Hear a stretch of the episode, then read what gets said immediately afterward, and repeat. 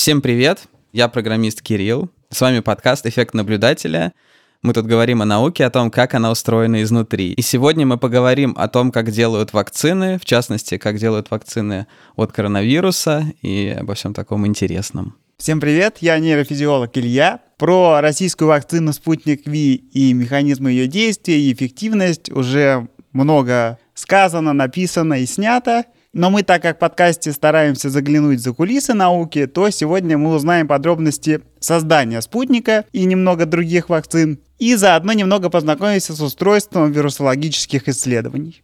Привет, привет, это математик Андрей, и сегодня о разработке вакцин нам расскажет один из создателей спутника, Владимир Гущин, заведующий лабораторией механизмов популяционной изменчивости патогенных микроорганизмов Института вирусологии в Центре эпидемиологии и микробиологии Гамалеи. Ух.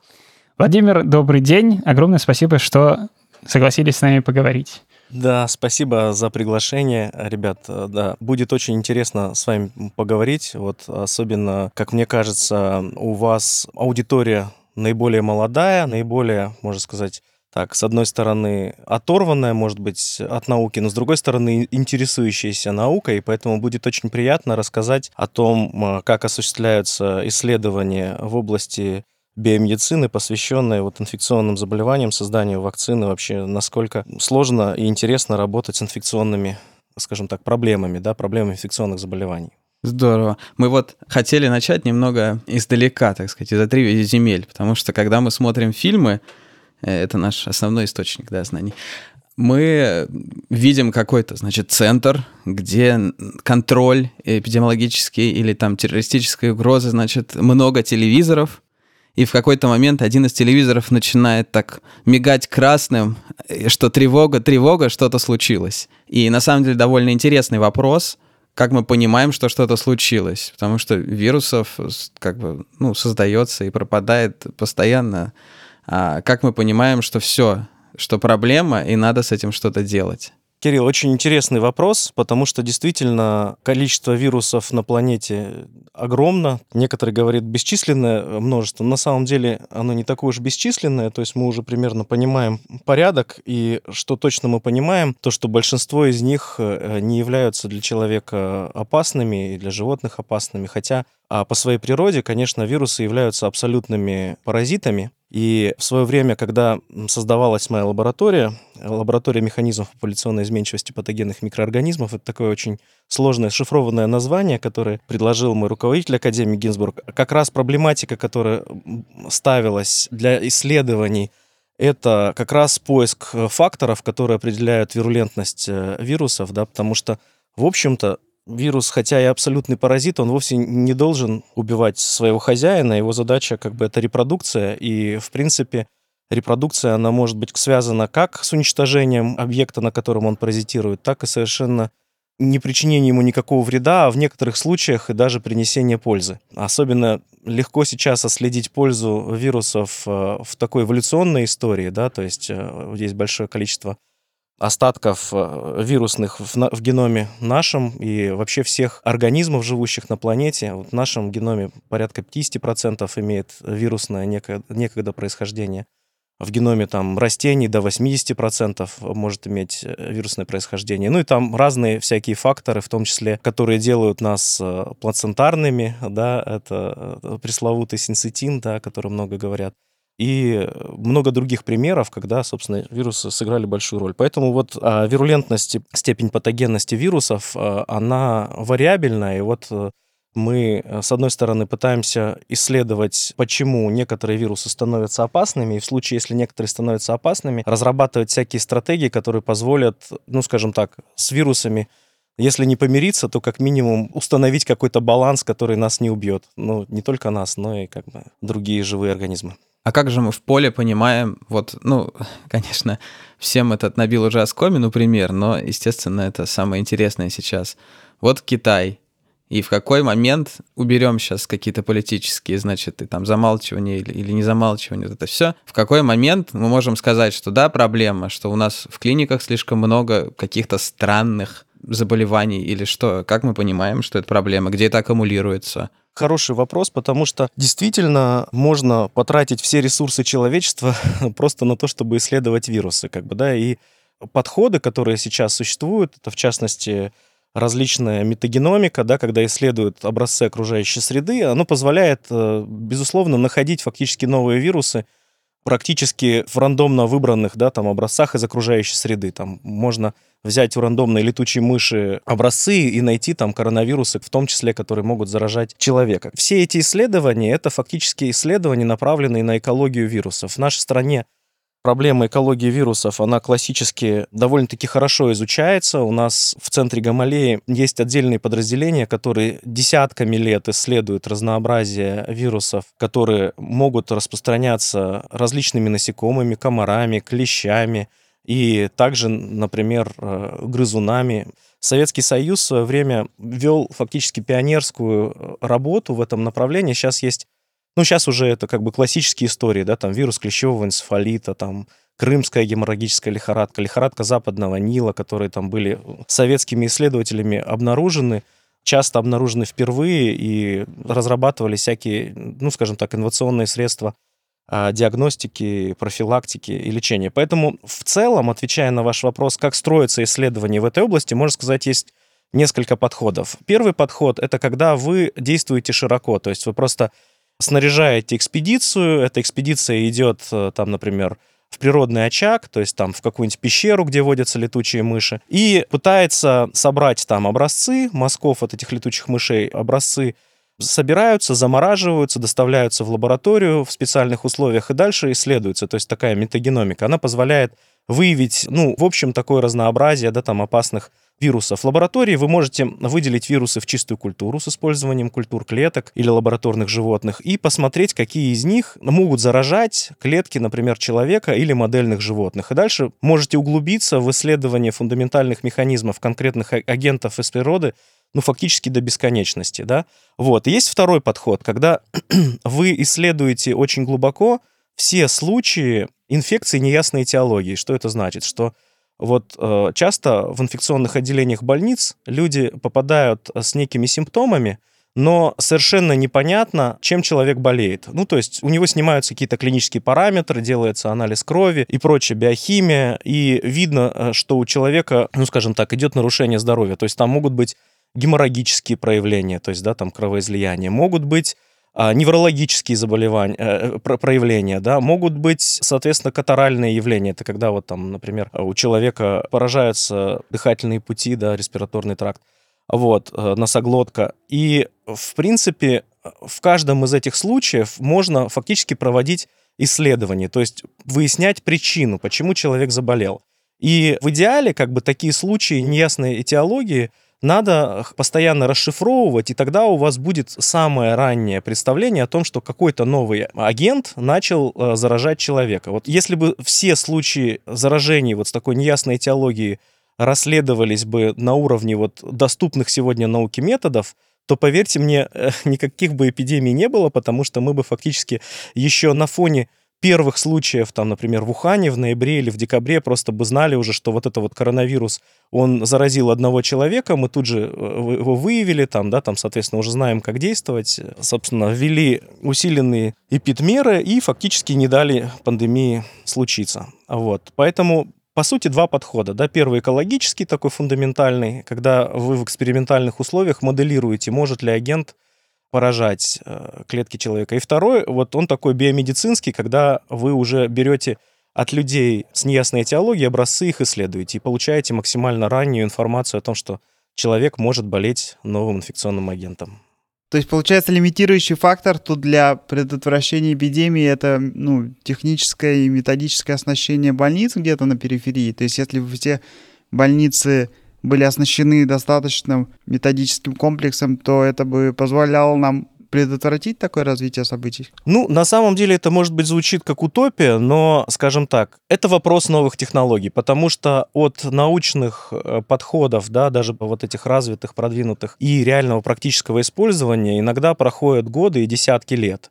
То, что мы сейчас умеем в научных учреждениях, понятное дело, что это нужно еще как-то адаптировать для клиники. Но вопрос адаптации это всегда вопрос э, инвестиций, построения структуры. Ну, но в общем и целом, как бы чисто технически, ряд целый э, случаев неясной теологии исследуется. И вот на самом деле, если вот даже взять ту же вспышку в Ухане, э, коронавируса, в принципе, то, что сделали китайцы, это вот то, что, собственно, и должно делаться. Правда, в случае с коронавирусом это было сделано, когда уже случаев было порядка 30, да, там очень похожих, клинически, локализованных, с конкретными цепочками, кто кого заразил и прочее. Но в общем и целом, если бы мы могли этот подход приблизить еще дальше к пациенту, да, вот уже не на уровне десятков э, больных, а на уровне единичных больных, то, безусловно, это было бы, ну, скажем так, давало бы информацию нам еще на несколько недель раньше. Понятно. Допустим, мы узнали, что есть какие-то проблемы, и, как я это понимаю, по крайней мере, в случае коронавируса, мы исследуем пациентов, берем у них мазки, мы секвенируем геном вируса, да, то есть мы понимаем, какой последовательностью он кодируется, что это такое, собственно говоря, как он выглядит, и что происходит дальше, как мы начинаем думать, как с этим бороться вообще, как это доходит до вирусолога.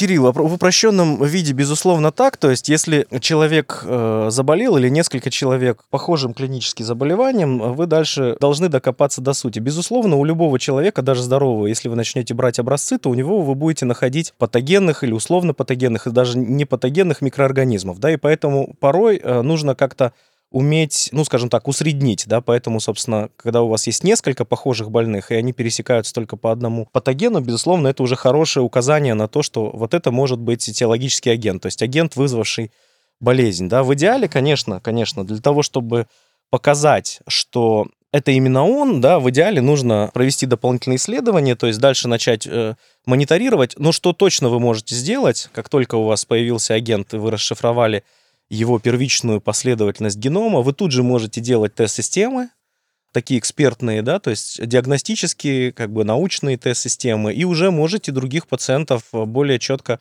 отлавливать. В параллель вы также можете запустить процесс создания, например, каких-то противовирусных средств или исследования, скажем так, свойств самого вируса, да, там на культуре клетках, на экспериментальных животных – также вы можете эту первичную последовательность тут же начать использовать для того, чтобы создавать кандидатные вакцинные препараты.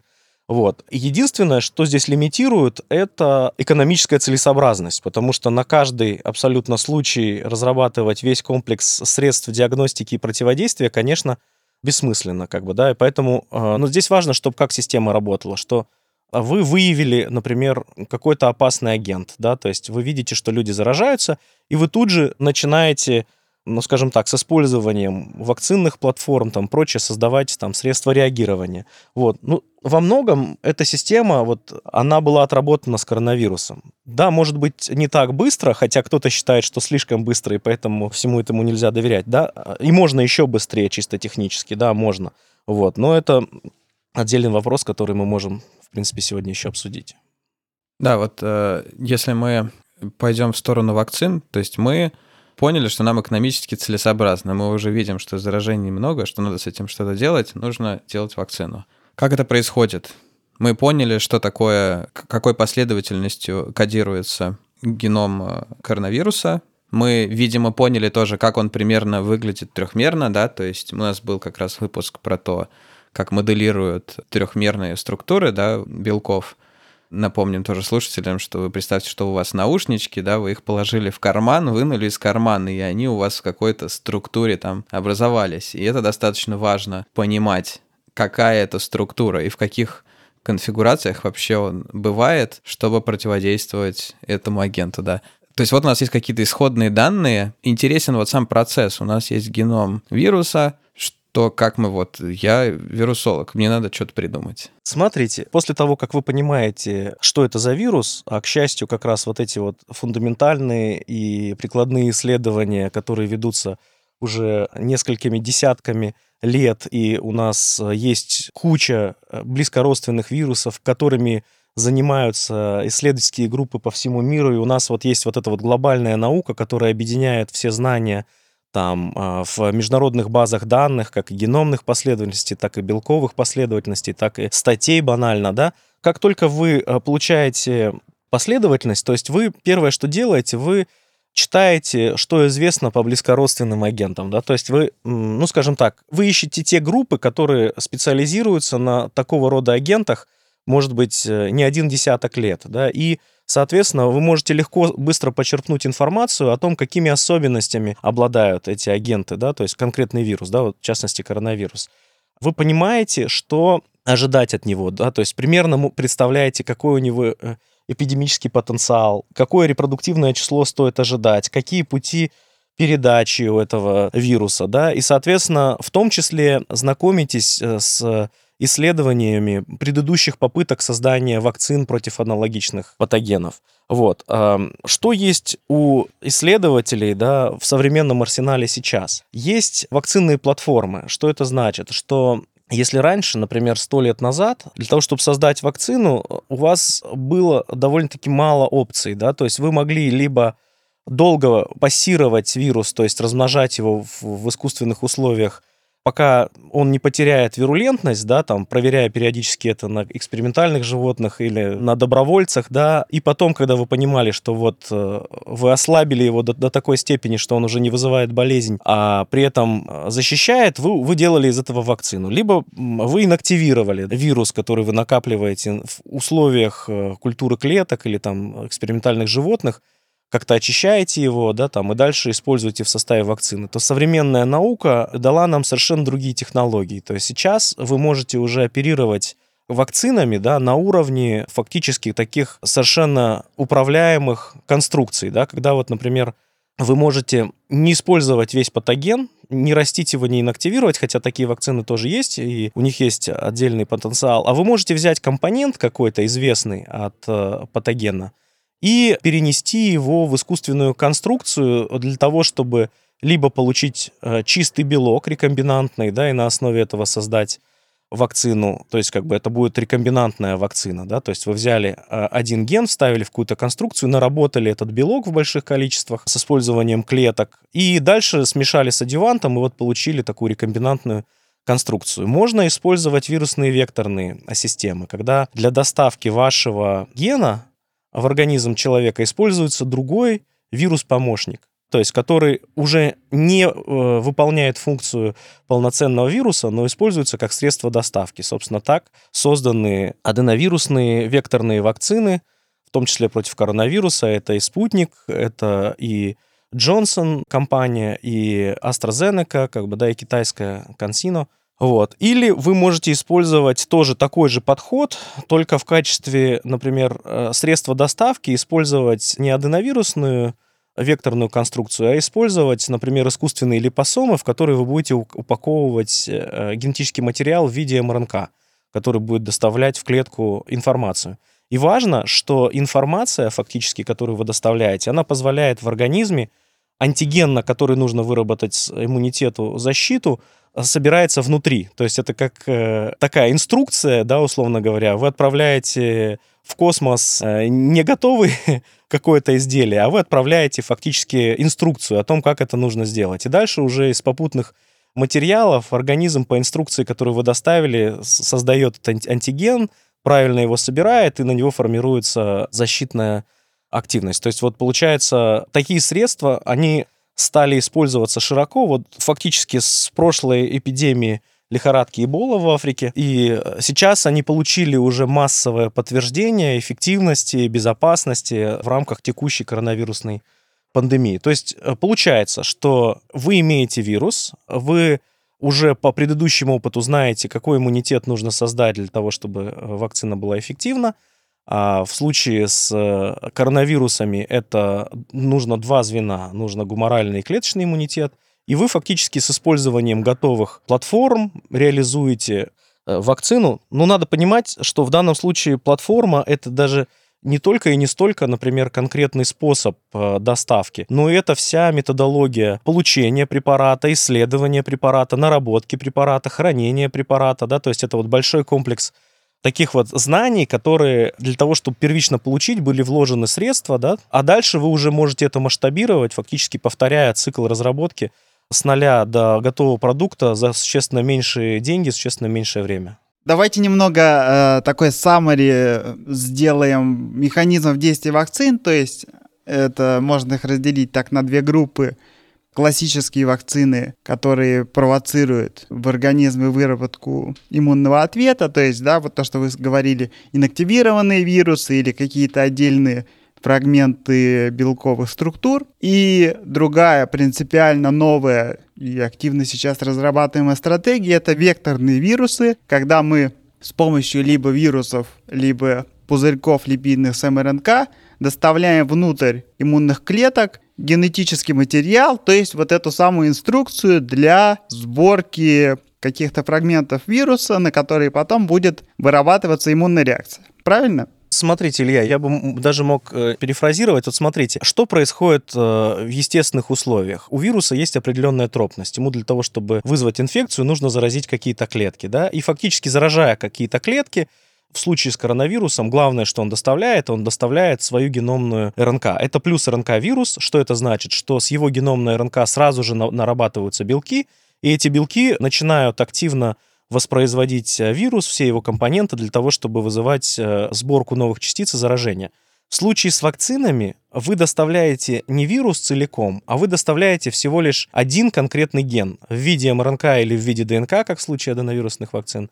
Получаете один белок, это клетки не обязательно иммунной системы, то есть вы можете доставить этот антиген в любые клетки, у которых активно идет э, экспрессия, да, то есть нарабатываются белки. И дальше задача не просто наработать этот белок, но и дать необходимый сигнал иммунной системы, чтобы она распознавала тот белковый продукт, который вы наработали в клетках, как чужеродный. После чего запускается реакция иммунной системы, формируется антитела, формируется клеточный ответ, и в дальнейшем, как бы получается, иммунитет запоминает патоген по тому одному компоненту, который вы доставили.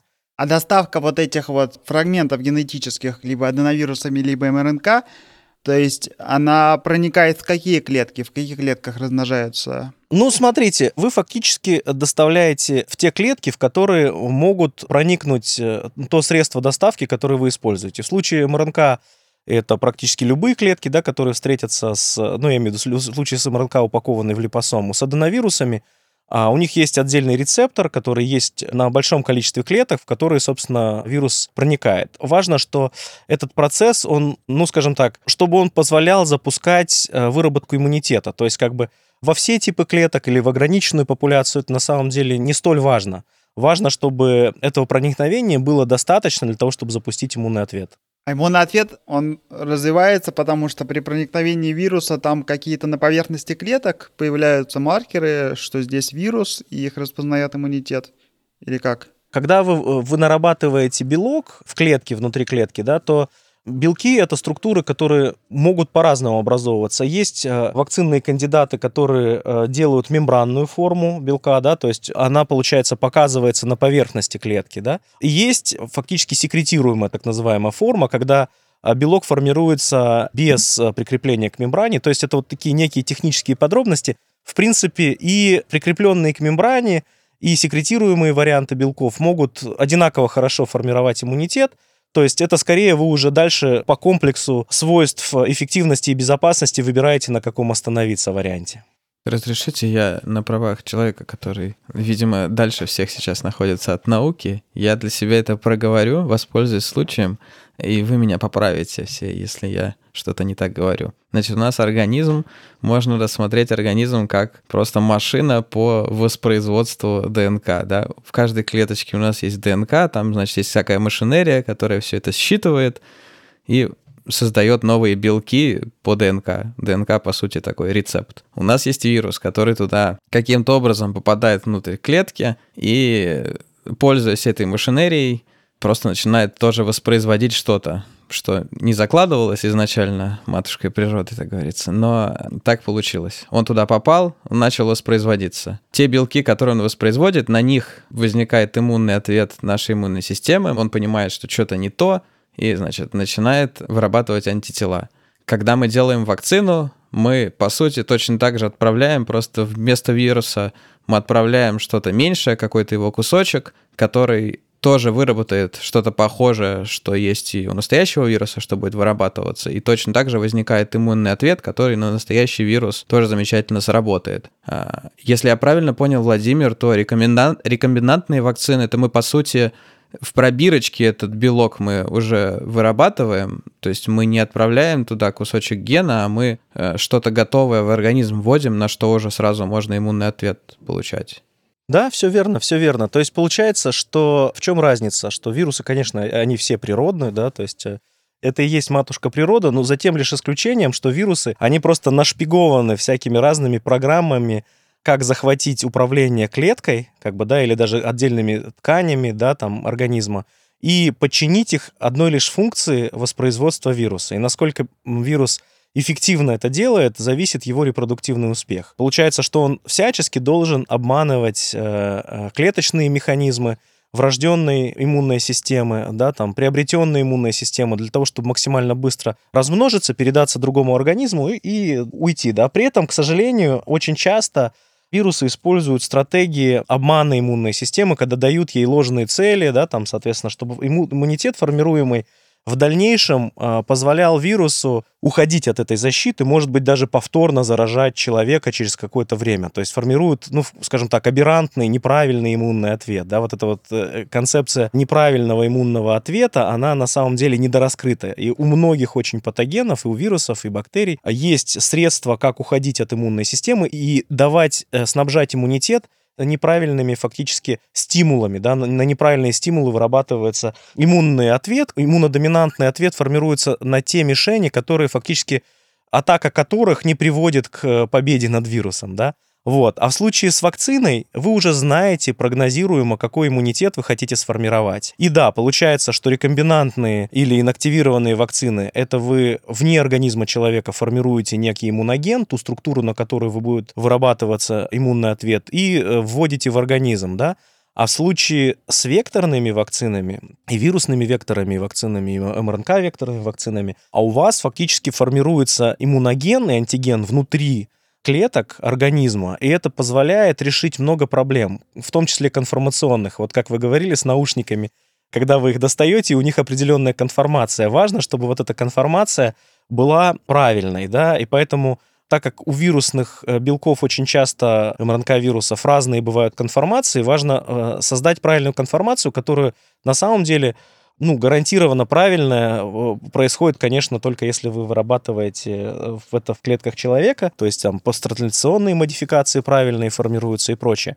А вот дальше иммунитет, как реагирует? У иммунитета есть различные клетки, которые производят либо антитела, гуморальный иммунитет, вот здесь вот не путать, да, это клетки, производящие антитела, хотя это и клетки, это называется гуморальный иммунитет, да, и есть клетки, которые распознают другие клетки, которые заражены, э, получается, конкретным инфекционным агентом. И у вас, по сути, в организме всегда есть предсуществующее разнообразие клеток, обеспечивающих клеточный иммунитет, и клеток, обеспечивающих гуморальный иммунитет, с большим запасом э, мощности для того, чтобы распознать фактически любой патогенный инфекционный агент.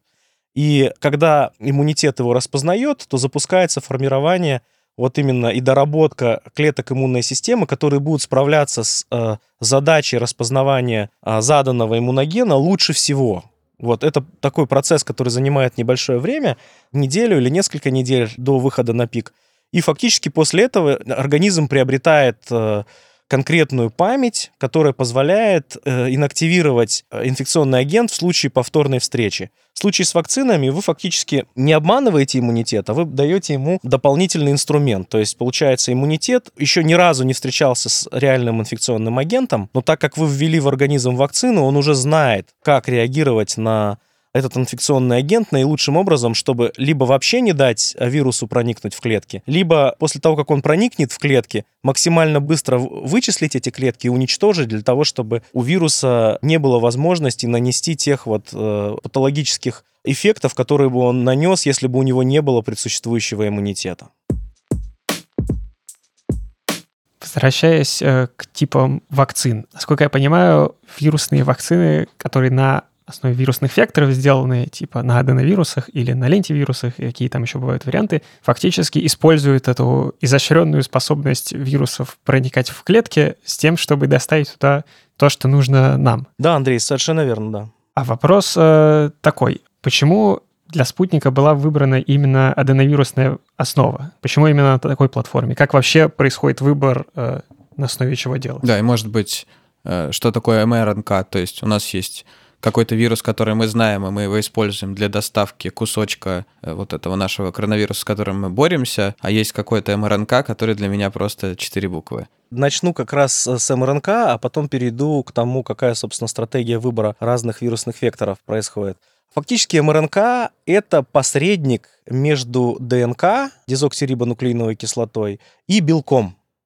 А МРНК — это рибонуклеиновая кислота, которая э, фактически образуется в процессе транскрипции, то есть переписывания ДНК на язык РНК для того, чтобы можно было создать в дальнейшем белок. Потому что в молекулярной биологии есть некая такая центральная догма, которая говорит о том, что для того, чтобы создать белок, у вас сначала информация живет на уровне ДНК, да, она, а, может происходить репликация на уровне ДНК, как бы, то есть воспроизводство. У естественных инфекционных агентов такая способность есть. Дальше происходит формирование МРНК, то есть МРНК это матричная РНК, а по-русски она называется ИРНК, то есть информационная РНК. И на основе этой РНК, благодаря работе рибосомы, это комплекс таких белков, которые позволяют перевести информацию из трехбуквенного кода а, в аминокислотный, да, то есть вот этот трехбуквенный код, он позволяет закодировать 64 э, кодона, как бы, да, и с использованием 20 аминокислот вы фактически формируете практически любой белок, который можно создать. И вот получается, что информация может быть на уровне РНК закодирована, да, генетическая, либо на уровне а, ДНК. В чем разница? А, разные средства доставки может использовать либо одну, либо другую, скажем так, э, информационную структуру. Есть, кстати, большое количество вирусных векторов, да, есть вакцинные вирусные вектора на основе самых разных э, вирусов на основе вируса оспы, на основе, э, скажем, аденовируса, на основе вируса визикулярного стоматита, есть на основе вируса желтой лихорадки. То есть количество потенциальных вот этих вот векторных систем, их действительно большое множество. Что отличает аденовирусные вектора, это то, что у аденовирусных векторов у них достаточно большая емкость. То есть вы можете информацию, которую вы хотите доставить в клетку, использовать достаточно большого объема. Еще, кстати, в качестве вирусных векторов используется вирус гриппа. Вот э, вирус гриппа — это РНК-вирус. Вирус желтой лихорадки — это РНК-вирус. И они тоже могут быть использованы в качестве средства доставки информации о вакцине. Но разница заключается в том, что и в МРНК вируса гриппа, и РНК желтой лихорадки можно э, внедрить довольно-таки ограниченный объем информации. А у аденовируса емкость большая, то есть это у вас фактически как флешки разного объема, да? То есть вы можете загрузить там целую библиотеку любимых вам аудиокниг, да, или там ваших подкастов, да, вот, и целый месяц их слушать. Либо вы можете загрузить всего лишь 10 минут нашего сегодняшнего выпуска и фактически ничего не узнать о векторных вакцинах. Поэтому, по сути, удобство в чем заключается, в чем преимущество аденовирусных векторов я могу перечислить. Первое — это емкость. Второе — это то, что генетическая информация именно на уровне ДНК. ДНК — это существенно более стабильная структура, Именно поэтому мы все люди имеем в качестве основной информационной генетической информации именно ДНК. РНК, геном могут иметь только вирусы, которые, скажем так, недолго живут, э, быстро воспроизводятся, им мутационный процесс на пользу, да, а вот всем сложным большим организмам им нужно иметь генетическую информацию в виде ДНК, иначе бы они просто вымерли. Получается, ДНК, она более стабильна, да, а третье — это то, что так как она более стабильна, она запускает довольно-таки меньшее количество, то есть она стабильна и как сама по себе, так она э, еще более стабильна в составе естественной аденовирусной оболочки. То есть аденовирус, он фактически не имеет липидной мембраны, да, то есть он довольно-таки компактный, довольно-таки плотный и стабильный. Да, это значит, что вакцинный препарат, который вы можете создать с использованием аденовирусов, он будет иметь э, более низкие требования с точки зрения хранения, да, то есть не нужно будет использовать минус 70, как для МРНК, а можно будет использовать 2.8. Вот. Третье — это то, что э, фактически аденовирусы — это довольно-таки хорошо уже известно в биотехнологическом смысле э, модель, да, то есть вы можете построить систему, которая будет воспроизводить аденовирусы в очень больших количествах, в больших ферментерах, и вы сможете их хорошо почистить для того, чтобы препарат готовый обладал, ну, фактически минимальным количеством нежелательных явлений. И так как от, из аденовируса можно убрать гены, которые нужны ему за репликацию, вы можете очень быстро создать совершенно безопасный вектор. То есть этот вектор не встраивается в геном человека, да, то есть он не приводит к накоплению, да, то есть он стимулирует иммунную систему только в той степени, сколько это необходимо для того, чтобы запустить протективный иммунный ответ, да. И третье, там, да, там, через э, короткое время, через несколько недель вы уже не обнаруживаете никаких следов э, этой векторной конструкции для того, чтобы можно было, ну, полностью привести иммунную систему в боевую готовность относительно коронавируса, ну, фактически не оставить никаких следов в организме человека. То есть э, в биотехнологическом отношении это, естественно, более проработанная модель, чем другие вирусы, используемые в качестве векторов. Второй вопрос, дополнительный в некотором роде к этому. То есть мы уже поняли, как производится выбор того, на чем мы принесем то, что мы хотим принести в клетку. Вторая часть вопроса, как мы определяем, что именно мы хотим принести в клетку. В свете того, что вирусы обладают разными способностями уходить от э, иммунного ответа и так далее, как производится выбор того, что мы доставим в клетку, и иммунитет, который выработается в ответ на то, что мы доставим, действительно будет работать против вируса, а не просто против чего-то что там где-то вокруг вируса может болтаться? Ну, наиболее очевидная стратегия – это использование в качестве иммуногенов поверхностных белков, которые обеспечивают проникновение вируса в клетку. То есть это белки, в составе которых есть рецептор, связывающий области. Да? То есть вот в случае с пресловутым коронавирусом это S-белок, у которого есть рецептор, связывающий домен – который взаимодействует э, с рецептором на поверхности клетки, и благодаря этому взаимодействию запускается процесс проникновения. То есть такая довольно-таки очевидная задача, а давайте сделаем предсуществующий иммунитет в виде антител, которые будут настолько эффективно работать, но каким образом? Они будут связывать вот этот рецептор, связывающий домен, и не будут позволять вирусу просто проникнуть в клетку. Ну, то есть такая основа, залог стерилизующего иммунитета. Просто и понятно. То есть вы создали большой пул антител, они связываются с вирусом сразу же после проникновения, не дают ему проникнуть, и все. То есть как бы на этом а, попытка проникновения предотвращена. Я думаю, что программистам тут должно быть понятно, да, то есть э, как бы вирус инактивирован фактически при приближении. Вернемся к нашим наушникам. То есть у нас вот есть наши наушники, и мы, значит, какой-то веревочкой заматываем штекер так, что он не попадает в наш iPhone. В ухо. Да, да, да, или, или в, в iPhone, да, смотрю. Но это прямо антивирусное средство, да, это не, ну, то есть это не в том смысле вакцины, в котором мы сейчас обсуждали, это просто какой-то антивирусный препарат, да? Ну, фактически, фактически э, использование моноклональных антител э, часто используется э, с использованием абсолютно такой же стратегии. Только в случае, если вы вводите антитела, это называется пассивная иммунизация, то есть вы фактически ввели антитела, которые сформировали вот эту защиту. А в случае с вакциной у вас происходит активная иммунизация, потому что все последующие антитела вы будете, ну, фактически э, продуцировать в течение долгого времени. То есть, если вы пассивно введете антитела, то они проболтаются у вас неделю, две, три, пять, ну, может быть, два месяца проболтаются, если вы так хорошо их застабилизируете. А в случае с вашим иммунитетом, это фактически может быть пожизненная гарантия того, что вы повторно тем же самым агентом не заразитесь. Вот, это первая очевидная мишень, да, то есть создать пул антител против поверхностного эпитопа. Второй подход, второй подход, это создать клеточный иммунитет. И вот создать клеточный иммунитет разные вакцинные платформы могут в разной степени. То есть это иммунитет, который будет распознавать не просто а, белок на поверхности вируса, да, там, или белок на поверхности клетки, которая заражена вирусом, а иммунитет клеточный будет распознавать фрагменты, пептиды вирусных белков. Потому что у нас в каждой фактически клетке есть система процессинга всех белков, то есть они э, нарубаются на маленькие кусочки и всегда показываются на поверхности. То есть это довольно-таки странная идея, да, то есть, но вот представьте, что каждая клеточка организма постоянно все белки, которые у нее проходят э, жизненный цикл, показывает на поверхности для того, чтобы проходящие рядом клетки иммунной системы говорили, так, это здорово, показывает только свое и только в нужном месте и в нужное время. А если она начинает показывать что-то ненужное или не в нужное время или не в нужном месте, то иммунная система реагирует на это быстро и бесповоротно. Она такую клетку уничтожает. Вот.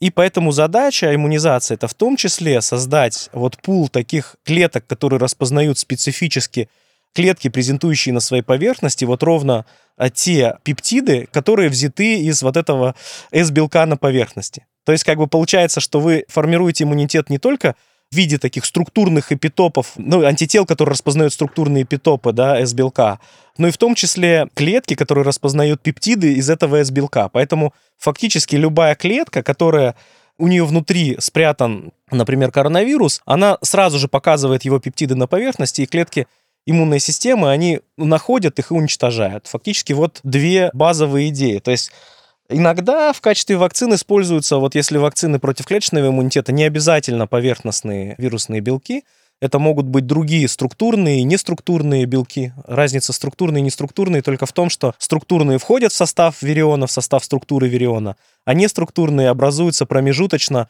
только в процессе репликации вируса, то есть они производятся временно, да, то есть и в случае с коронавирусом а, было уже достаточно хорошо понятно, что для того, чтобы сформировать стойкий иммунитет против него, нужно брать вот конкретно S-белок на его поверхности и использовать э, векторную схему для того, чтобы сформировать клеточный и гуморальный иммунитет.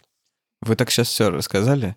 Я прям не знаю, как бы по-другому я делал, да, обязательно аденовирус, потому что вы прорекламировали замечательно. Вопрос такой, почему э, коллеги из-за моря, из-за 3-9 земель выбрали другой вариант?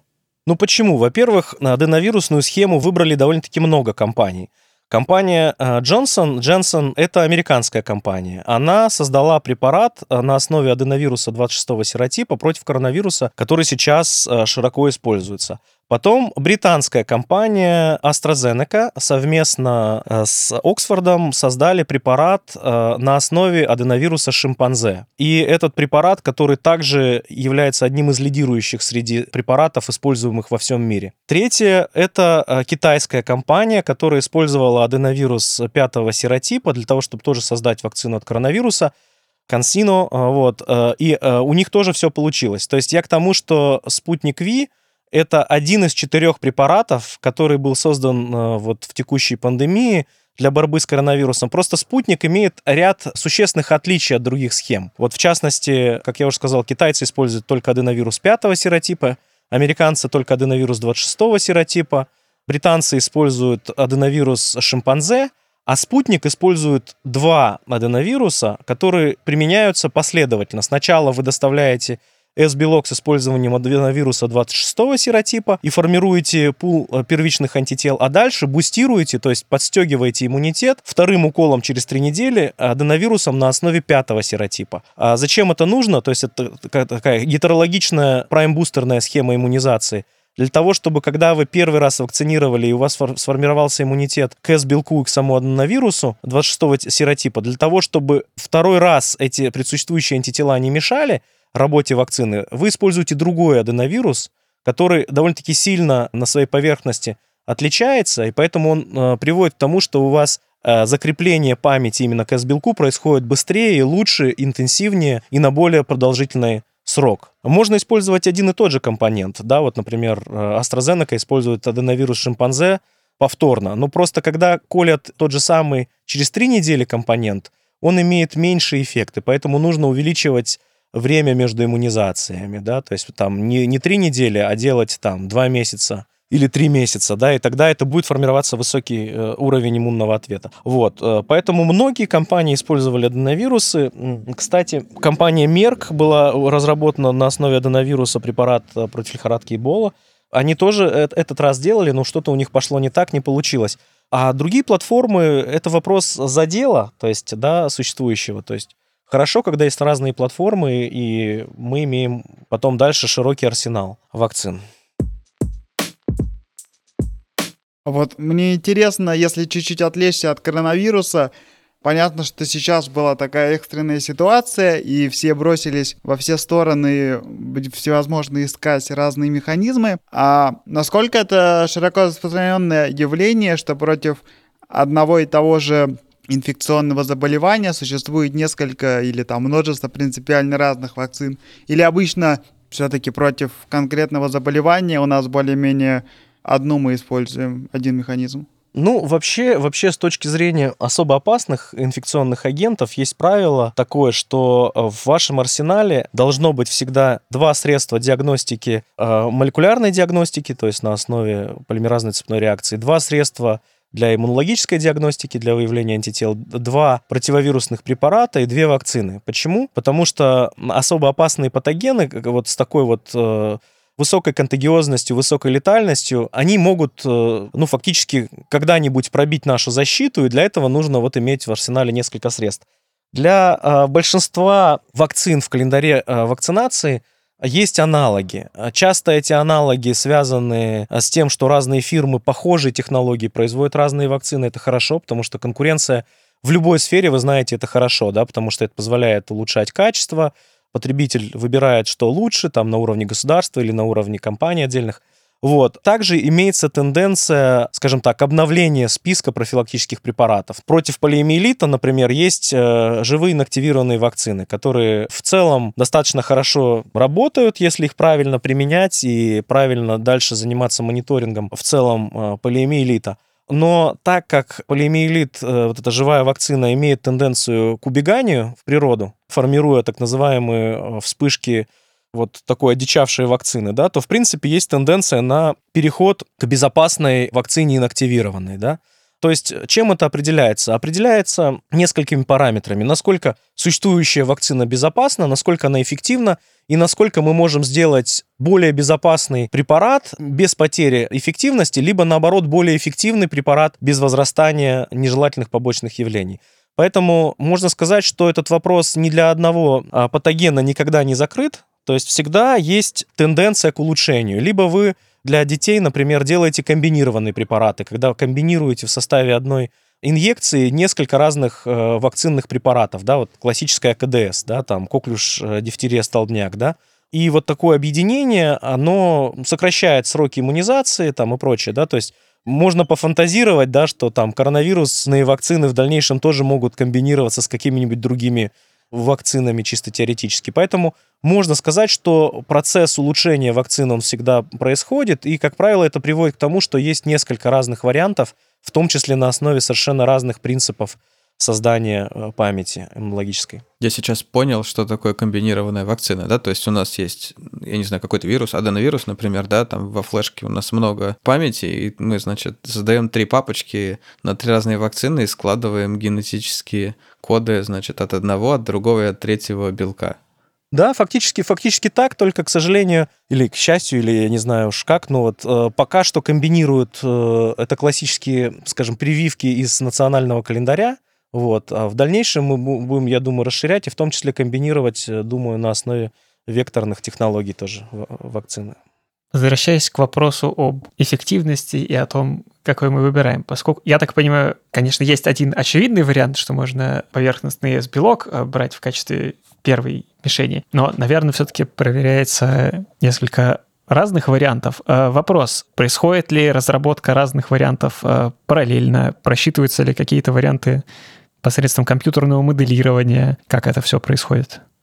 Андрей, отличный вопрос. Э, как правило, на этапе отработки базовой технологии действительно пробуются разные варианты. Вот с точки зрения коронавирусных вакцин, раз мы э, с акцентом и на примере коронавируса сегодня разбираем проблему э, получения вакцин, можно сказать следующее, что экспериментируют разными вещами. То есть экспериментируют, во-первых, делать ли антиген, который будет формироваться на поверхности мембраны, или он будет как бы секретируемый, да? Это первое. Второе, будет ли он стабилизированный в состоянии предслияния, да, как это делают, да, или он будет нативный, будет ли он как бы полноценный, либо укороченный, да, то есть некоторые кандидаты подразумевали использование только рецептор связывающего домена для создания вот антител. Такие вакцины сейчас не получили распространения, и их фактически перестали, ну, скажем так, дорабатывать, потому что, несмотря на то, что рецептор связывающая область, она довольно-таки важна для формирования иммунитета, формирует, может быть, 70% э, э, нейтрализующих антител, а, к сожалению, она в том числе довольно-таки изменчивая. Это приводит к тому, что препарат в дальнейшем вакцины может снижать свою эффективность. Но в целом и общем, э, если мы говорим про разработку э, и внедрение вакцин, то это, конечно же, большой путь и во времени, и в объеме проведенных исследований, в объеме затраченных средств. То есть для того, чтобы создать препарат, а вы для начала проводите фундаментальные исследования, которые могут длиться довольно-таки э, продолжительное время, но, как правило, это от года и больше, да, то есть э, фундаментальные исследования, где вы вот как раз подбираете, например, против коронавирусов что у коронавирусов является наиболее иммунодоминантным и иммунопротективным антигеном, да? Вот, создаете инфекционные модели, для того, чтобы можно было проверять эффективность вакцины э, на животных до того, как вы пойдете на людей. И вот фактически это две составляющие, без которых вообще невозможна ни одна разработка вакцинного препарата. Первое, что у вас должен быть, это у вас должен быть кандидатный препарат с использованием векторных технологий и векторных платформ. А вот этот вот препарат кандидатный может создаваться за считанные недели. Что вам нужно? Вам нужно, например, даже если у вас нет инфекционного агента, сделать химический синтез гена нужного, интегрировать его в ваш э, аденовирусный вектор и дальше начать его размножать в каких-то лабораторных условиях для того, чтобы получить достаточное количество препарата для исследований на животных. Дальше вы фактически можете этот препарат изучить его иммуногенность, то есть уколоть животного по какой-то схеме и, например, с двухнедельными интервалами там два или три раза уколоть, да. Потом взять сыворотку у животных крови, и посмотреть, выработались ли антитела к тому белку, против которого э, вы хотите вырабатывать эти антитела. А это фактически можно сделать без использования самого вируса.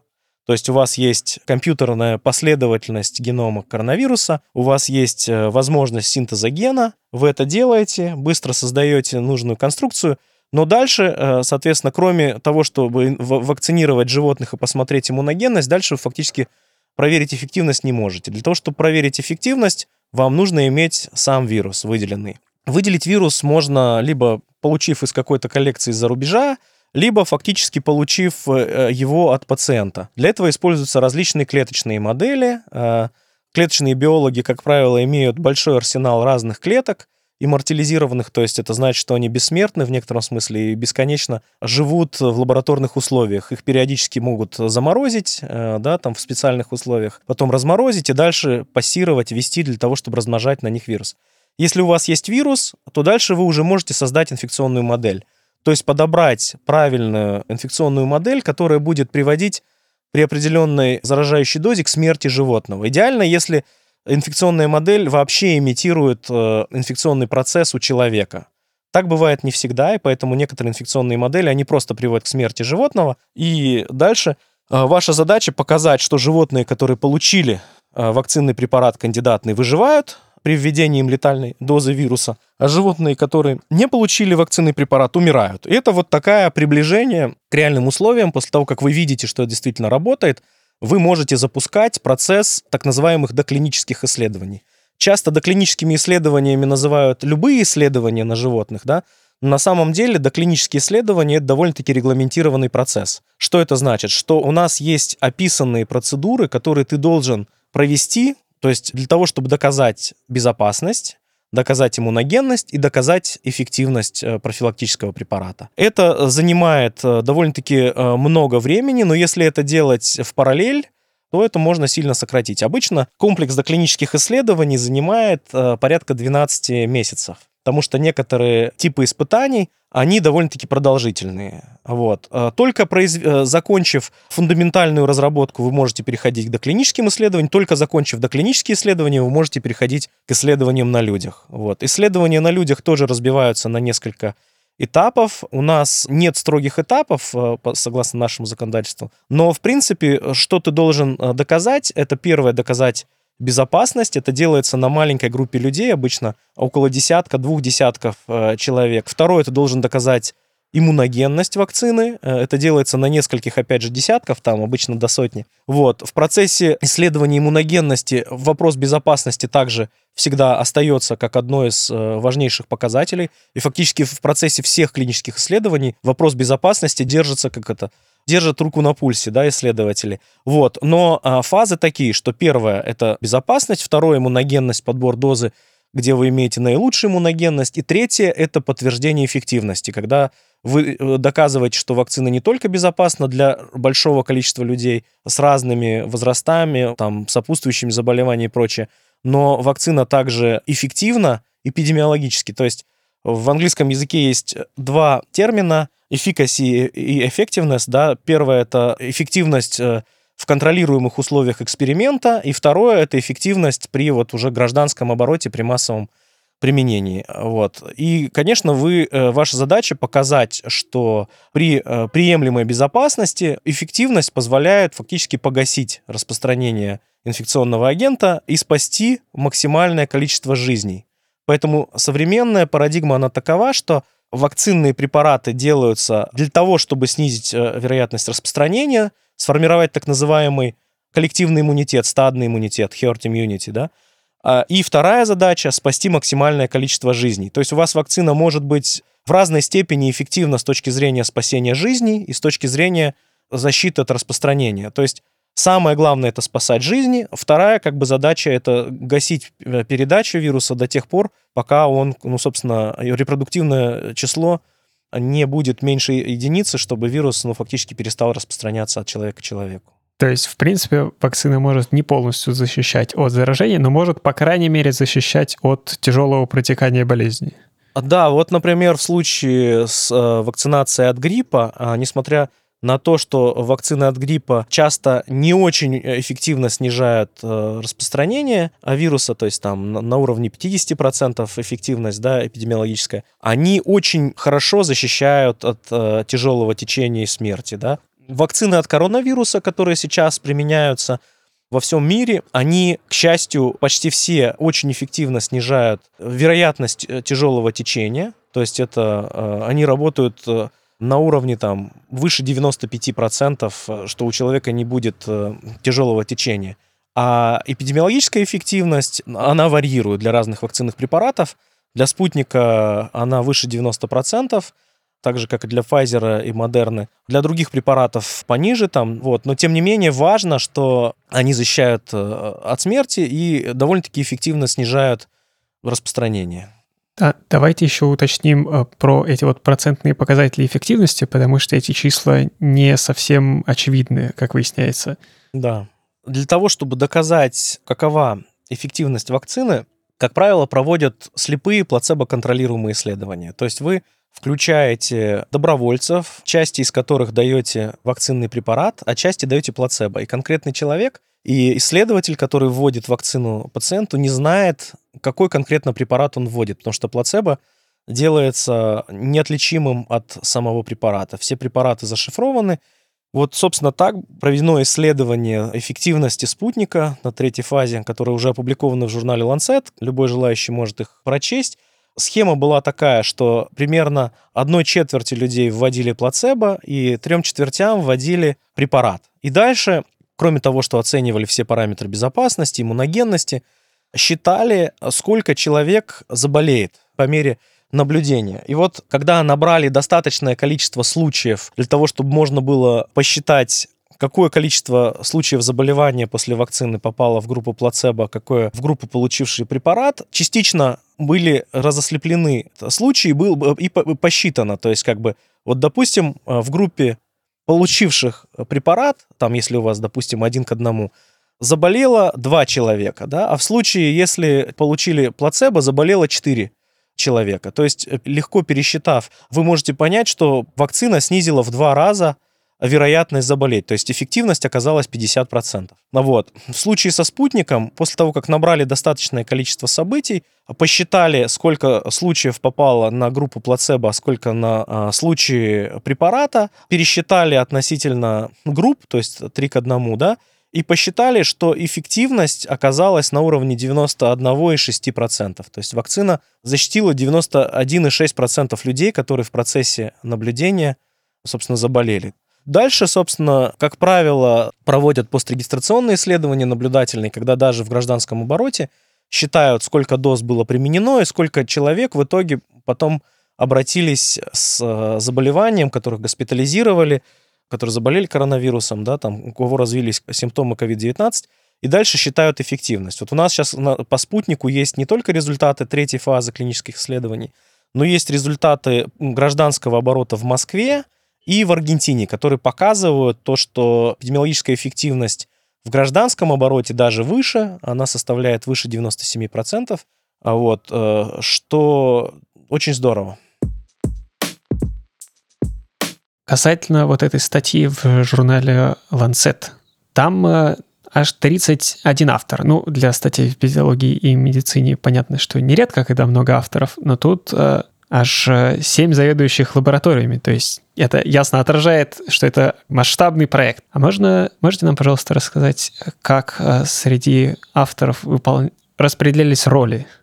все эти лаборатории — это лаборатории Центра Гамалеи. Да, Центр Гамалеи — это вот э, крупнейший центр, занимающийся проблемой инфекционных заболеваний, Центр эпидемиологии, микробиологии. Получается, что так как этот проект, э, ну, фактически носит такой э, глобальный даже характер, я, я даже могу сказать не национальный, а такой глобальный характер, то, конечно, в исследовании участвовало очень большое количество людей. В нашем случае все исследования в Центре Гамалеи проходили под патронажем академика Александра Леонидовича Гинзбурга, который, собственно, последовательно развивает э, это направление в Центре уже там несколько десятков лет, и есть как бы группы, которые работают с аденовирусной технологией все эти десятки лет, вот в частности член-корреспондент э, Денис Юрьевич Лагунов, который, ну, фактически у нас в центре является заместителем директора по науке, он координировал вплотную вот этот проект.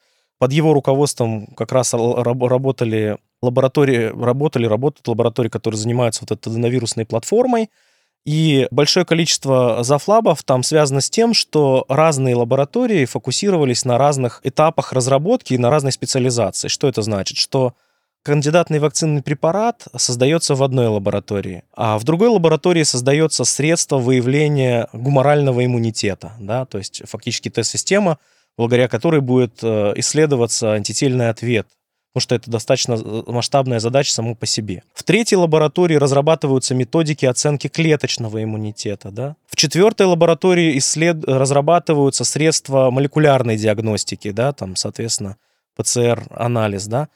Там в следующей лаборатории разра... Э, происходит вирусологическая работа, которая направлена на выделение э, вируса от э, пациентов. Вот эта вирусологическая работа с использованием культуры клеток, создание музея изолятов коронавируса, да, которые должны храниться, которые должны воспроизводиться – в следующей лаборатории формируется а, фактически создание инфекционной модели животной, потому что это отдельная проблема создать инфекционную животную модель. В отдельной лаборатории происходит а, наработка кандидатного вакцинного препарата, и отдельно задействован у нас человек, который э, занимается производством. Он одновременно совмещает функцию и заведующего лаборатории, и начальника вот этого производства для того, чтобы можно было э, вот эти доклинические исследования э, уже производить в таком полупромышленном масштабе, да, потому что у нас в центре есть э, настоящее производство, которое реально производит вакцины, которые колятся людям, да. А мы и БЦЖ производим, и аденовирус, собственно, оба компонента мы у себя сначала отработали. Часто говорят о том, что вот центр Гамалея, у него нет производства. Нет, у нас есть свое производство, и у нас даже есть производственное подразделение Медгамал, которое называется, которое, собственно, занимается производством и выпуском различных препаратов. Вот. Отдельные люди, отдельная группа в отдельной лаборатории занималась организацией клинических исследований, потому что это отдельная проблема собрать исследовательские центры, согласовать все условия, вот эти страховки добровольцам и прочее, прочее. То есть в том числе были ряд соразработчиков из других организаций, да, в частности, из э, Минобороны, э, часть исследований на животных институт участвовал. В дальнейшем на уровне клинических исследований участвовала активно э, и Минобороны, и Первый мед, да, Сеченовский университет. И на стадии уже третьей фазы клиники участвовало 20 организаций из Москвы, из различных организаций московских, которые проводили набор добровольцев, потому что за три месяца собрать, провести исследование на 30 тысячах добровольцев – это просто катастрофически сложная задача. Дальше это партнерство крупное с РФПИ. Это такой большой бизнес-партнер, который занимается тем, что он как бы эту технологию транслируют э, в другие страны, как бы, да, там э, проводит клинические исследования за рубежом, запускает э, производственные мощности за рубежом, ну, то есть устанавливает эти международные различные связи и отношения. Ну, конечно, это бы точно было бы невозможно сделать без поддержки как федерального Минздрава, так и вот Департамента здравоохранения города Москвы. И, конечно же, крупнейшие биофармацевтические компании нашей страны. То есть вот если человека, который э, с биотехнологией в стране знаком, все их знают. То есть самые перспективные предприятия — это, собственно, Биокат, Генериум, Бинофарм, Эрфарм, как бы, да, то есть все вот эти предприятия в какой-то конкретный момент были подключены к этой работе. И, собственно, получается, что сейчас это, во-первых, очень мощная кооперация в центре Гамалеи с различными ролями. И нужно понимать то, что вот исследование, препарат, казалось бы, вот сейчас, да, спутник Ви, вот есть один препарат. А исследований много, потому что нужно провести исследование первой второй фазы. Нужно провести исследование третьей фазы, показать эффективность. Потом есть разные группы там пожилых людей, онкобольных, э, беременных. Потом как бы продумать схему, как транслировать эти э, использование препарата у детей. Да, это тоже отдельная задача, потому что любой иммунобиологический препарат имеет свои особенности применения в разных возрастных э, группах, да, и вот важнейшей задачей является как раз подобрать такой режим иммунизации, такие дозы, чтобы вакцина работала во всех возрастах одинаково эффективно. К счастью, вот э, в группах от 18 и до бесконечности в рамках третьей фазы была показана универсальная одинаковая эффективность при одной дозировке. Вот этот процесс исследования, он фактически может быть бесконечным. Вот. А, поэтому нельзя сказать, что иногда там критикуют нас, вот, там исследования не закончены. Это хорошо, что исследования продолжаются. Это потому что сначала вы хотите решить проблему для большей части граждан, да, создать коллективный иммунитет, а дальше уже э, во всех других группах, да, в которых э, люди тоже должны э, прививаться и защищать себя и защищать распространение от распространения, да? Я еще хотел если на весь вот этот процесс посмотреть разработки вакцины, если отвлечься от вакцин, то, в принципе, в фармакологии от доклинических испытаний до выхода на рынок доходят какие-то считанные проценты препаратов. И здесь, наверное, тоже довольно много было на предварительных этапах каких-то разработок.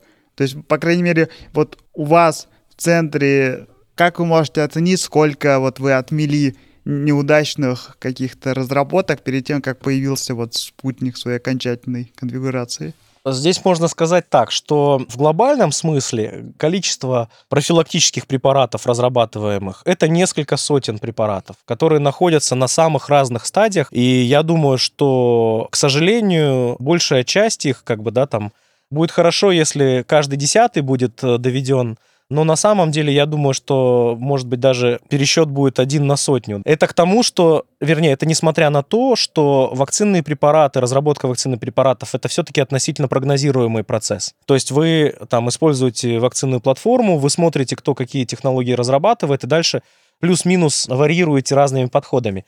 В центре Гамалеи, конечно же, есть масса разработок, есть более успешные, есть менее успешные.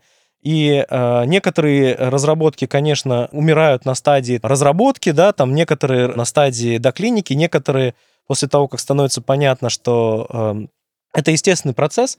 Вот, я думаю, что нам очень повезло с тем, что вот конкретно спутник Ви был доведен не просто до клиники, а в итоге был зарегистрирован не только у нас в России, там, да, почти в 70 странах по всему миру. Это действительно большой успех, но в глобальном смысле другие разработки, да, да, там все равно неминуемо не будут э, доведены. Я думаю, что есть разные подходы, как вот сделать так, чтобы повысить вероятность выхода. Но неизбежно какие-то разработки мы не доведем э, до конца. У нас есть в том числе относительно вакцин довольно-таки широкий портфель разрабатываемых препаратов, и в том числе вакцины от гриппа на основе аденовирусов, вакцины от туберкулеза э, на основе рекомбинантных белков, тоже на третьей фазе клинических исследований. На, вот. Есть и совсем инновационные всякие разные платформы, как бы, да, там на основе псевдовирусных частиц, э, на основе других векторных вирусных э, систем. Я бы сказал так, что некоторые э, разработки, они не то чтобы умирают, они просто замедляются. То есть они, они, они в, в конечном итоге, может быть, будут дальше как-то модифицированы, замикшированы, как бы, да, доработаны, но такие процессы случаются – У меня в лаборатории тоже есть разработки, которые не очень быстро двигаются. Но на самом деле чаще всего ограничения два. Первое это то, что э, нет э, времени для того, чтобы, ну, скажем так, это всегда вопрос приоритета, да, выбрать 20% задач, которые дадут 80% результата. И второе — это найти финансовые ресурсы, потому что, конечно, все исследования в области биомедицины, особенно с использованием инфекционных различных моделей, они чрезвычайно дорогие, и нужно в эту область вкладывать э, существенные деньги для того, чтобы э, увидеть результат. Да, по всей видимости, такие вот финансовые организационные вопросы э, часто выступают ключевым фактором в вопросе разработки вакцин, как, например, было с вакциной от вируса Эбола, который давно уже человечеству знаком, но тем не менее, только когда возник риск реальной эпидемии вне пределов Африки, всерьез занялись. От многих вирусов очевидно, что вакцины работают, а это хорошо разработано, и стандартные все прививки, гепатит, корь и так далее, и сезонные прививки от энцефалита клещевого, от гриппа и так далее. А вот от некоторых вирусов, например, от ВИЧ, никак не получается создать вакцину. Что препятствует? Да, хороший вопрос. Действительно, из э, всех на сегодняшний день проведенных исследований наиболее эффективный препарат показал себя э, на уровне 30%. Это очень э, низкая эффективность. Это связано прежде всего с вирусологическими особенностями. Разные вирусы имеют разные стратегии размножения. То есть есть э, вирусы, которые вызывают э, острое инфекционное заболевание, да, то есть они не прячутся.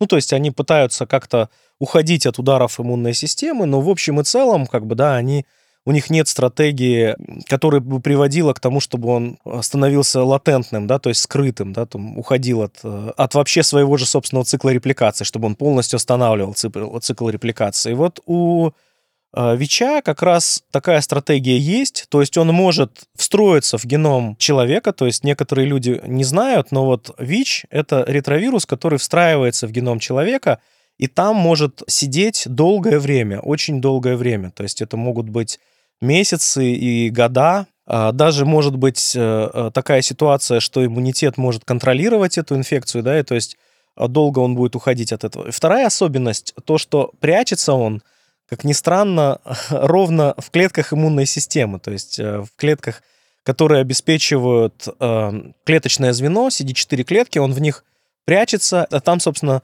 размножается, да, потому что есть определенный рецептор на поверхности этих клеток, и у него такая тропность вот к этим клеткам, CCR5 как бы рецептор, который вот приводит к тому, что он в эти клетки прячется. И в чем заключается проблема? Что фактически для того, чтобы излечиться от этой инфекции, вам нужно долгое-долгое время принимать препараты, причем высокоэффективные, и которые могут, э, ну, скажем так, контролировать э, выход вируса, да, и последующую инфекцию. Вот. А против ВИЧа сложно создать э, вакцину, вот ровно потому, что его стратегия подразумевает встраивание в геном, и высокую изменчивость. То есть э, вирус, он фактически меняет э, свои белки таким образом, что иммунная система, она не может выработать эффективный клеточный иммунитет для того, чтобы э, уничтожить э, вирус. Поэтому как бы вакцина должна использовать какие-то инновационные подходы. Какие они могут быть? Это интересный вопрос, э, и, возможно, в случае с вирусом иммунодефицита человека как раз более эффективно будет не вакцина, а какой-то препарат, который будет, э, скажем так, уничтожать, инактивировать вирус, но э, с каким-то компонентом, который будет стимулировать выход, переход из латентного состояния в активное. И вот сейчас активно разрабатывается вот такой подход, когда вы, с одной стороны, применяете антиретровирусную терапию, которая давит инфекционный процесс там, с использованием разных принципов, обратная транскриптаза, да, там, а, интеграза, да, и с другой стороны, вы принимаете препарат, который заставляет вирус ожить, как бы, да, и выйти в активное состояние, то есть выйти из сумрака, да. Вот, я думаю, что так. То есть когда-нибудь э, стратегия будет разработана, э, на самом деле есть э, разные подходы с точки зрения создания вакцины, отвечая, с точки зрения разработки новых препаратов. К счастью, у нас сейчас есть препараты антиретровирусные, которые прекрасно работают. Они чаще всего комбинированные, что минимизирует вопрос появления лекарственной резистентности. Вот, кстати, пример прекрасный того, как э, комбинированные препараты хорошо работают, это препараты против гепатита С. Долгое время э, это тоже очень изменчивый вирус, э, который очень быстро приобретал устойчивость к отдельным препаратам, нацеленным на конкретные мишени. Но когда сделали комбинированный препарат, то вирус просто не смог так быстро вырабатывать устойчивость к, сразу к разным мишеням, и фактически сейчас у нас есть очень эффективное лекарство специфическое гепатита С, которое фактически излечивает человека за несколько недель. А долгие десятилетия не могли победить эту инфекцию. С ВИЧом ситуация такая, что есть препараты, которые эффективно контролируют инфекцию, но они не приводят к излечению, потому что вирус прячется. То есть у него есть латентное состояние, когда он э, скрывается. Вот. И проходя это латентное состояние, периодически оживая, он э, всячески пытается измениться для того, чтобы иммунная система не узнала его, да, там, и в каких-то клетках он все-таки сохранился для того, чтобы как только ты отменишь антиретровирусную терапию, он снова ожил, да. Поэтому Стратегии разные, в том числе разрабатываются подходы к разработке каких-то иммунных ответов каким-то консервативным эпитопам.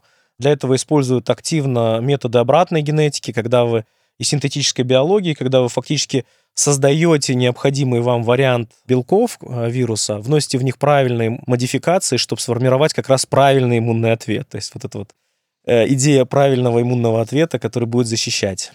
Да, пока что у меня складывается ощущение, что те методы, которые у нас в итоге работают и в ситуации с ВИЧ, и вот э, средством для гепатита С, и с вакцинами, которые делают иммунитет, э, реагирующий на поверхностные белки, в некотором роде Получается, что эти все схемы моделируют те подходы, которые у нас у человечества есть для борьбы с эпидемиями как сообщества. Так или иначе создать карантин, чтобы вирус не мог распространяться. Ну и когда заставить вирус выйти наружу и там его подловить, это что-то вроде повального тестирования. Это не совсем тестирование, это индукция. То есть, когда вы даете щелчок, э, под затыльник вирусу, давай, выходи из клетки. Он активируется, и вы тут его быстро э, инактивируете. Но в целом, в целом э, вы совершенно правы, что в арсенале человечества для фактически э, каждого инфекционного агента есть разные подходы. И вы, с одной стороны, можете применять раннюю диагностику, то есть как бы выявлять фактически носителей до того, как они успеют передать вирус куда-то еще. Второе, у вас для многих агентов есть профилактические препараты. ВИЧ это не тот пример, к сожалению, но тем не менее, я думаю, разработки, они даже э, с точки зрения профилактики ВИЧа, вот э, специфической профилактики, будут э, продолжены, и я думаю, что мы там еще будем иметь много успехов. И третье, то, есть, то есть есть специфические противовирусные средства. Э, на самом деле для большинства вирусов действительно проще создать вакцину. И экономически проще, и с точки зрения эффективности контроля инфекции проще создать, чем противовирусный препарат. Поэтому на самом деле эффективных э, противовирусных средств, их считанные примеры. То есть вот я сказал гепатит С, вирус иммунодефицита человека, это, пожалуй, еще грипп, да, а, то есть против большинства других вирусов э, лекарства либо малоэффективны, либо довольно-таки токсичны, чтобы их широко применять для каждого случая. Поэтому, как мне кажется, здесь нужно использовать преимущество всех подходов.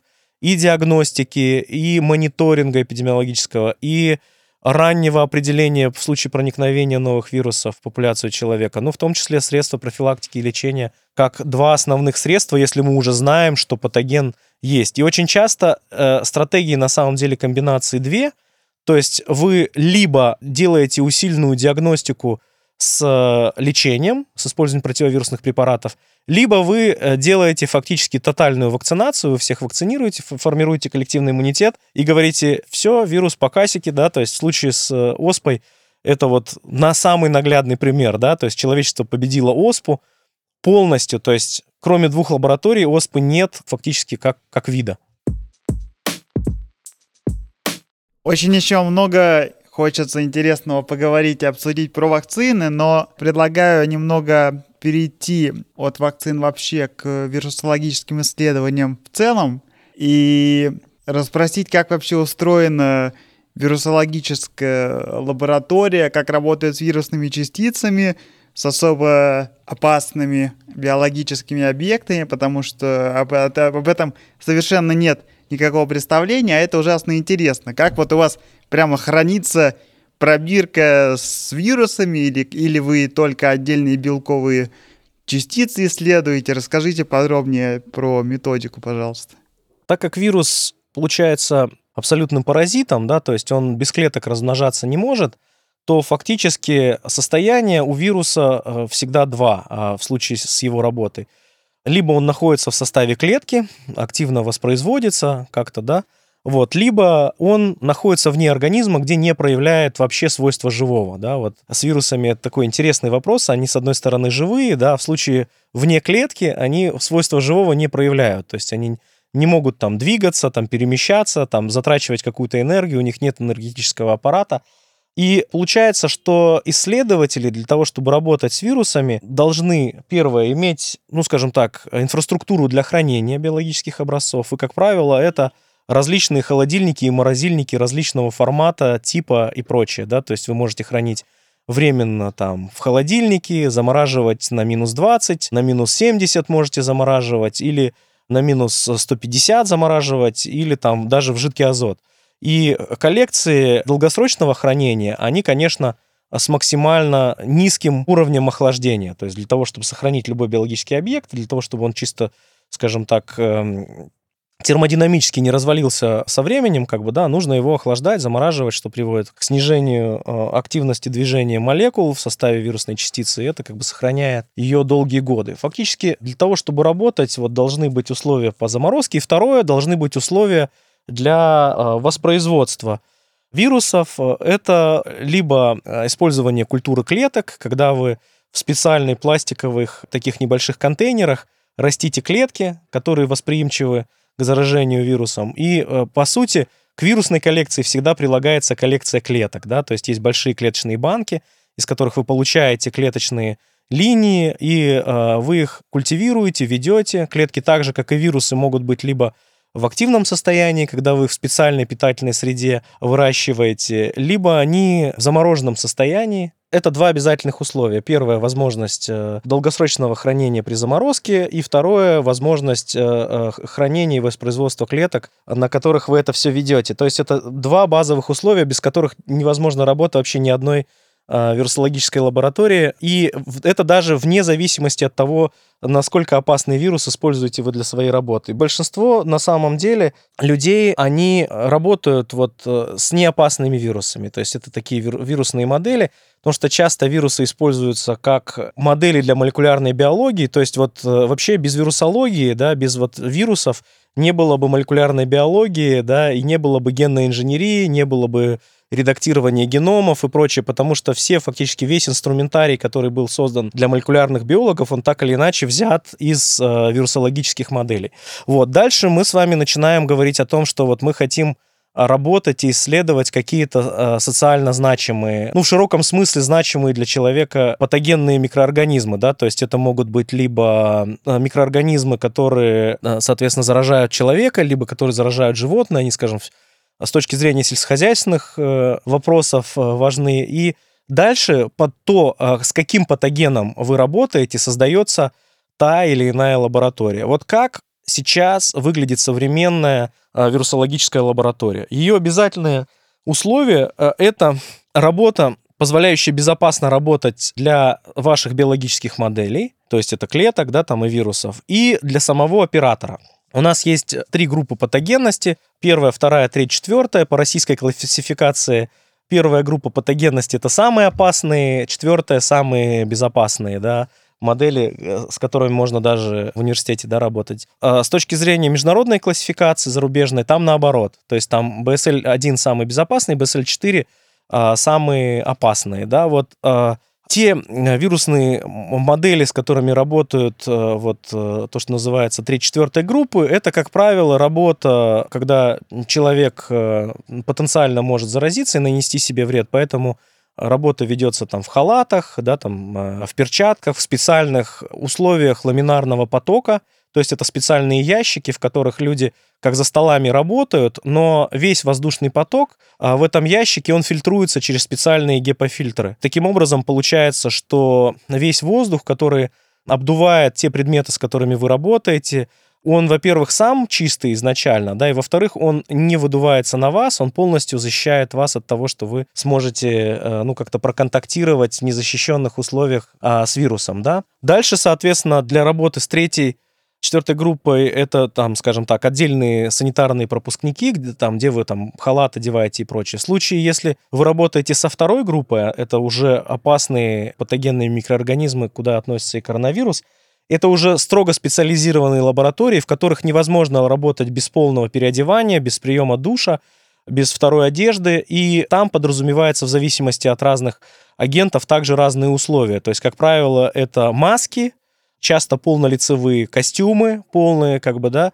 в которые вы одеваете, которые можно обработать дальше дезинфицирующим средством после контакта с биологически опасными микроорганизмами. Ну вот получается, что основное, что вы должны иметь возможность, вы должны работать в инфекционной зоне, имея э, возможность работать с вирусом на клетках и на животных, потому что без этого как бы вы не сможете исследовать биологию вирусов. И, как правило, современные центры по работе с а, опасными патогенными микроорганизмами, они подразумевают, что у вас есть чистая зона в лаборатории, где вы как бы, да, там обычно себя ведете, там, да, у вас там может быть э, и прием пищи в отдельных комнатах, да, там и отдельные офисные места, да, может быть обычная лабораторная работа с чистыми белками или там какие-то измер... методы измерений. И в эту зону вы не можете выносить э, патогенные микроорганизмы и любые компоненты до того, как вы их перед этим не инактивировали. И есть э, заразная зона, где у вас полностью весь контакт с опасными микроорганизмами полностью происходит через специальную одежду, через специальные боксы ламинарные и прочее. Вот. Э, там есть специальные системы фильтрации в самом помещении, ну, то есть весь воздух э, фильтруется. Есть системы фильтрации вот э, непосредственно в месте, где вы работаете с инфекционным агентом. И важно, чтобы у вас была возможность там работать на уровне клеток, на уровне животных. Там часто создаются в том числе и лаборатории, в которых можно первично потенциально инфицированный материал процессировать, то есть как бы там выделить белки или нуклеиновые кислоты, и уже потом в полностью инактивированном а, виде передать их для безопасной работы в другие зоны. То есть, по факту, это получается довольно-таки дорогое удовольствие, потому что у вас должны быть обученные люди, обычный персонал, который постоянно инструктируется, который постоянно проходят обучение. На этих учениях постоянно моделируются, скажем так, нештатные ситуации, которые нужно уметь э, решать, да. И получается, что сама по себе вот лаборатория и поддержание ее работы требует, конечно, довольно-таки большое количество ресурсов.